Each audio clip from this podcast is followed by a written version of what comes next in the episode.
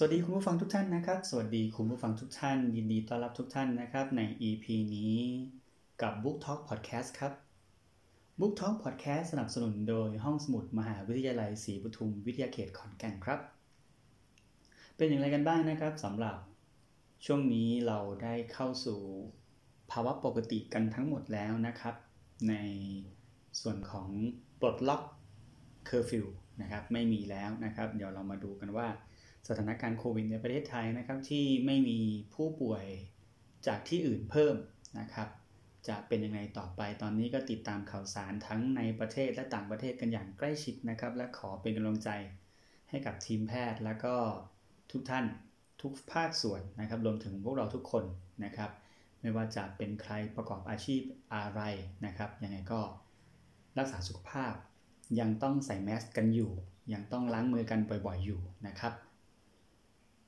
มาที่เนื้อหาของ EP นี้กันครับ วันนี้เรามาพูดถึง หนังสือเล่มหนึ่งที่ว่าด้วยเพื่อนทางจดหมายครับ เพื่อนทางจดหมายนี่ภาษาอังกฤษนี่เขาเรียกว่า pen pal นะครับ pen pal หนังสือเล่มนี้คือ Dear You ครับ Dear You ถึงคุณด้วยความคิดถึง Dear You ถึงคนถึงคุณด้วยความคิดถึงนะครับ เขียนโดยคิดมากแล้วก็พาฝันนะครับ เป็นโปรเจกต์ที่ 2 นักเขียนชาวไทยนะครับ ทั้งคิดมาก แล้วก็คุณพาฝัน ใช้เวลา 1 ปีกว่าๆนะครับ ในการเขียนจดหมาย เขียนจดหมายที่เป็น paper นะครับ เขียนจดหมายส่งถึงกันเดือนละครั้งเดือนละฉบับ เป็นเวลาโอ้15 ฉบับนะครับ 15 หรือมากกว่านั้นนะครับ อันนี้เรายังไม่สปอยนะฮะก็เป็นเรื่องเกี่ยวกับ เพนพาวเพื่อนทางจดหมาย ก็นานๆทีได้นะจะเจอหนังสือที่มีไอเดียแบบนี้ครับ มีไอเดียที่แบบในยุคยิ่งในยุคที่แบบโทรศัพท์มือถือทำได้ทุกอย่าง เราสามารถแชทเราสามารถส่งข้อความเราสามารถติดต่อใครก็ได้อย่างรวดเร็วเพียงปลายนิ้วสัมผัส นั่นทำให้เราลืมไปนะครับ ถึงการที่ต้องรอคอย การที่ต้องมานั่งเขียนจดหมาย เป็นลายมือนะครับเขียนใส่กระดาษแล้วก็ใส่ซองจ่าหน้าซองส่งถึงกัน นั่นทำให้นึกถึง เรื่องราวในวัยเด็กนะครับ เรื่องราวในวัยเด็ก หลาย ๆ ท่านผมไม่รู้ว่าเด็ก ๆ รุ่นนี้เขาจะยังมีเพื่อนทางจดหมายหรือเปล่าแต่สมัยผมมีสมัยคนรุ่นก่อนผมก็มีนะครับ เป็นวิชาวิชาหนึ่งอาจจะเป็นได้ทั้งวิชาภาษาไทยแล้วก็ภาษาอังกฤษนะครับที่ครูจะ ให้งานเราเป็นการเขียนจดหมายหาเพื่อนต่างโรงเรียนนะครับ ผมก็เคยเขียนจดหมายหาเพื่อนต่างโรงเรียน เพราะวิชาดังกล่าวอู้ผมตื่นเต้นนะ คือ ถึงแม้ว่าข้อความเนื้อหาในจดหมายจะไม่มีอะไรไปมากกว่า เป็นไงเธอสบายดีไหมเรียนเป็นไงบ้าง อากาศที่นั่นเป็นไงบ้าง ถึงแม้จะเป็นแค่เพื่อนต่างโรงเรียนอยู่คนละอำเภอ แต่ผมก็ยังเฝ้ารอ การเขียนตอบกลับของเขาอยู่เสมอ ผมเคยแนบรูปด้วยนะ ผมเคยแนบรูปแบบ เออรูปของเรา แล้วก็ขอให้เขาส่งรูปของเขากลับมา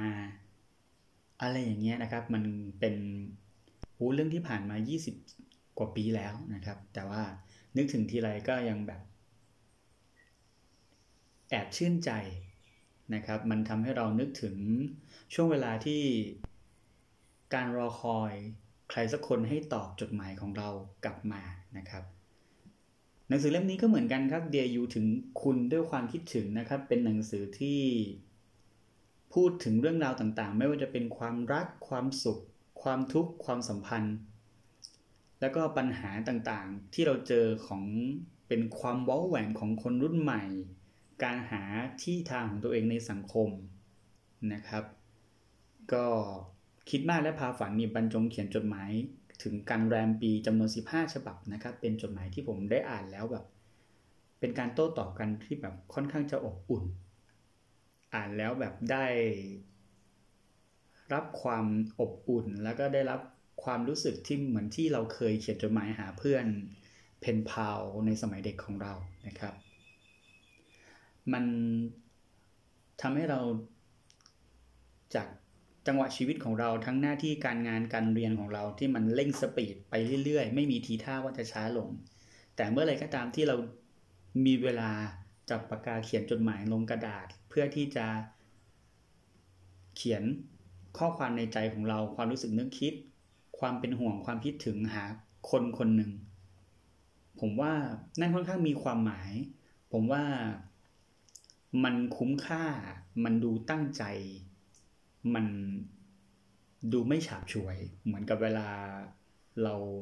เขียนจดหมายประเภทอื่น ไม่ว่าจะเป็นอีเมล หรือเป็นแชท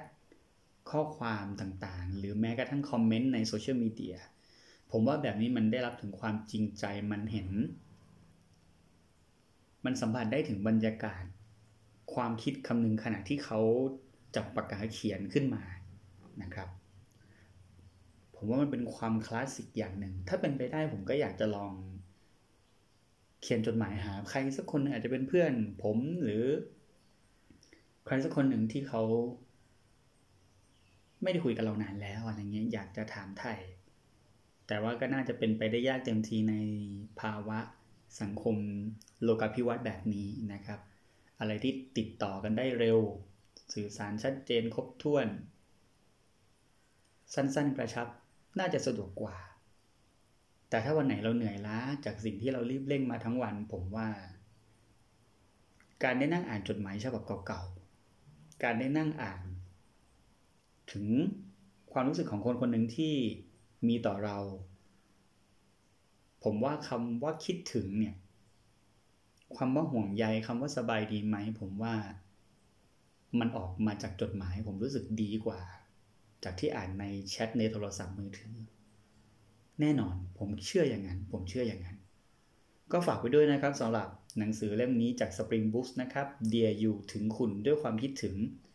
เป็นไอเดียดีๆ ที่นักเขียนสองคนได้เขียนจดหมายหากัน พร้อมด้วยข้อความที่อบอุ่น และเปลี่ยนไปด้วยกำลังใจ